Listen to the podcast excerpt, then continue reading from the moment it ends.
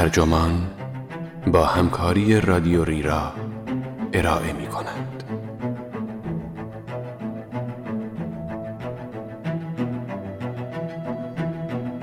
اگر در فضای مجازی به من حمله کردند، بگذارید زنده به گورم کنند. این عنوان یادداشتی است به قلم اگنس کالارد که در 21 ژوئن 2022 در نیویورک تایمز منتشر شده ترجمان آن را در 25 مین فصل نامه خود در 17 بهمن 1401 با ترجمه علیرضا شفیعی نسب منتشر کرده است. من نازنین شکرابی هستم.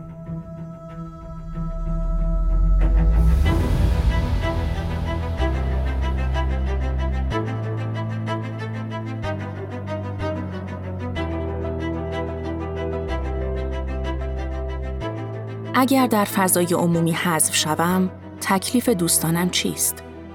یک دهه قبل که فیلسوفی عمومی نبودم و فقط برای گروه اندکی از دانشگاهیان می نوشتم، هرگز به ذهنم نمی رسید چنین سوالی از خود بپرسم. اما اوضاع حالا تغییر کرده است. این روزها هر کس که چهره ای عمومی دارد باید این احتمال را هم مد نظر داشته باشد که حیثیتش بر باد برود. چند سال پیش در جستاری به صورت گذرا از اعلام همبستگی اعضای هیئت علمی با اتحادیه های دانشجویی انتقاد کردم. نمی‌دانستم این موضوع چقدر حساسیت زاست و موجی از پیام های پر از خشم و نفرت و حتی چند مورد تهدید در فضای اینترنت به سویم سرازیر شد. در کل اتفاق ناجوری نبود و فقط چند هفته طول کشید. اما در آن زمان فکر و ذکرم را درگیر کرده بود. ضمناً فقط تلیعه اتفاقاتی بود که امکان داشت در آینده بیفتد.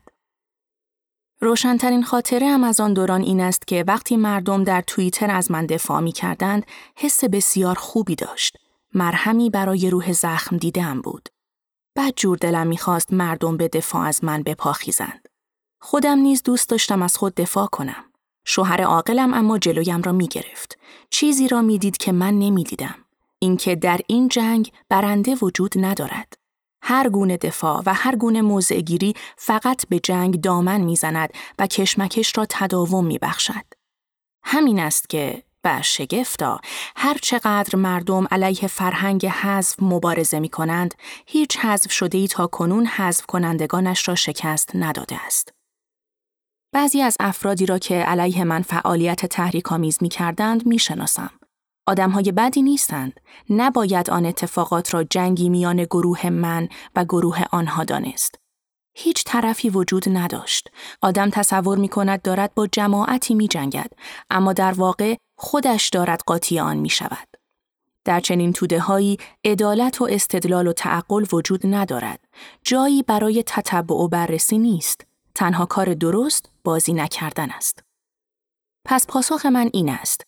اگر به من حمله کردند، دوست دارم دوستانم، یعنی هم همراهان و همکاران نزدیکم و هم هر کسی که با من رفتار خوشی دارد، کنار ایستند، ساکت بمانند و هیچ کاری نکنند.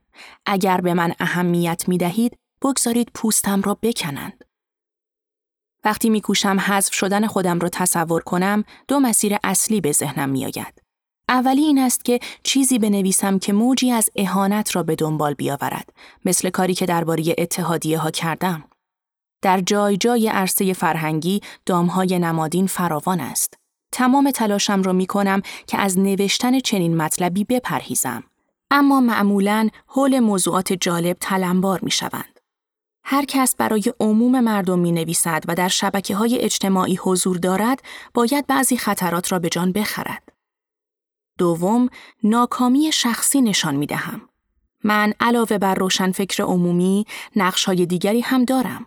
مادر، معلم، راهنما، مدیر، پژوهشگر، عضو اجتماع کلی فلسفه اکادمیک. وقتی ازم می‌پرسند چطور این همه نقش مختلف را مدیریت می کنم، می گویم هر دفعه که نقش جدیدی اضافه می کنم، عمل کردم در نقش های دیگر ضعیفتر می شود. راز موفقیت ناکامی است. سعی می کنم ناکامی را در مقیاسی قابل مدیریت نگه دارم. اما یک روز شاید در این کار هم ناکام بمانم. از آنجا که یک چهره همگانی بسیار ناچیزم و ارزش حذف کردن ندارم، گمانم باید در هر دو راه به بیراهه بروم. یعنی هم اهانت کنم و هم کارم را بسیار بد انجام دهم تا شایسته اعتراض عمومی بشوم. نه اینکه بگویم چنین طوفانی بسیار محتمل است، اما ناممکن هم نیست. اگر حذف شوم، نقشم این است که مبارزه نکنم. اگر بتوانم با کمی توضیح و شفاف سازی به اتهامات پایان دهم چنین می کنم. مردم حق دارند حقیقت را بشنوند. اما قبل از اینکه نقاب عمومیم را کاملا حول محور این نبرد سازماندهی کنم، دست از تلاش برمیدارم. هدف من از مشارکت عمومی نوعی آزاداندیشی است و آدم وقتی فقط به یک چیز بیاندیشد چه اسمش را آزادی بیان بگذارد و چه مداراگری لیبرال یا حتی آزاداندیشی چنین کاری ناممکن می شود. مهمترین معلفه مبارزه نکردن با حذف شدن این نیست که برای نهزتم یار جمع کنم.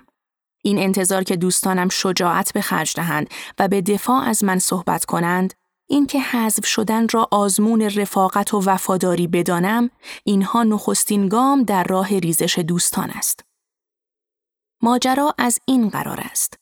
چند تن از دوستان فرد حذف شده انتظار را برآورده می کنند و به دفاع از او برمیخیزند. اما کسانی که ساکت مانده اند یعنی اکثر دوستان مشکوک می شوند. حالا باید دوستان جدیدی جای آنها را بگیرد که موضع عمومی بگیرند. فرد حذف شده که تحت محاصره قرار گرفته است، حالا حس می کند دوستان واقعیش را می شناسد، اما در واقع دیگر دوستی ندارد. فقط تعدادی متحد دارد. ابتدا دوستان و حتی شاید اعضای خانوادهش را به متحد تبدیل کرده و بعد متحدان بیشتری جذب کرده تا جای دوستان رانده شده را بگیرند. نتیجه نهایی می شود جبهی متحد. اما به نظر من در این راه دوستی واقعی به یقما می رود. من خوش ندارم هیچ یک از این اتفاقات برایم بیفتد. دوستانی می خواهم که راحت باشند تا در جمع و در خلوت با من مخالفت کنند. دوستانی که اگر اتهامات علیه من ذره هم حقیقت داشته باشد ملایم اما قاطع مذمتم کنند. دوستانی می خواهم که ذهنشان در قید وفاداری به من نباشد بلکه آزاد بچرخد. دوستان مخالفت پیشم را دوست دارم زیرا تفکرشان راه های شگفتانگیز و مرموزی را نشان می دهد و از منطق خودشان پیروی می کند. دوستان همرنگ جماعتم را هم گرامی می دارم زیرا مرا به حکمت اکثریت مردم نزدیک نگه می دارند. دوستانی می خواهم که سوالات درست بپرسند. دوستانی که برایم کوکی بیاورند. وقتی بیفتم کمکم کنند برخیزم. چنان به باطن من توجه داشته باشند که به نظر دیگران درباره من اهمیتی ندهند. من دوست می خواهم، نه متحد. نقاب عمومیم برای من ارزشمند است، اما نه آنقدری که رفاقتها را در مذبح آن قربانی کنم. اما از کجا معلوم وقتی لحظه موعود برسد دیدگاه هم عوض نشود؟ یعنی امکان ندارد در دل معرکه از یاران خودم انتظار داشته باشم دورم جمع شوند، ازم دفاع کنند، مقابل تهمت زنندگان بایستند، حاضر باشند وجهه خود را به خاطر من به خطر بیاندازند، به دنیا نشان دهند که من گروهی حمایتگر دارم که حاضرند کنارم بجنگند. چرا؟ قطعا امکان دارد. درگیری مختصرم با جماعتی تودوار به من آموخت که اوج شفافندیشیم هنگام نبرد نیست. پس من نیز مانند اودیسه می‌خواهم خودم را پیشا پیش به دکل ببندم. از همینجا در حضور همه اعلام می کنم.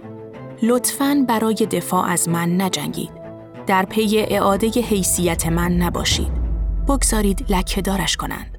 بگذارید حیثیتم از بین برود.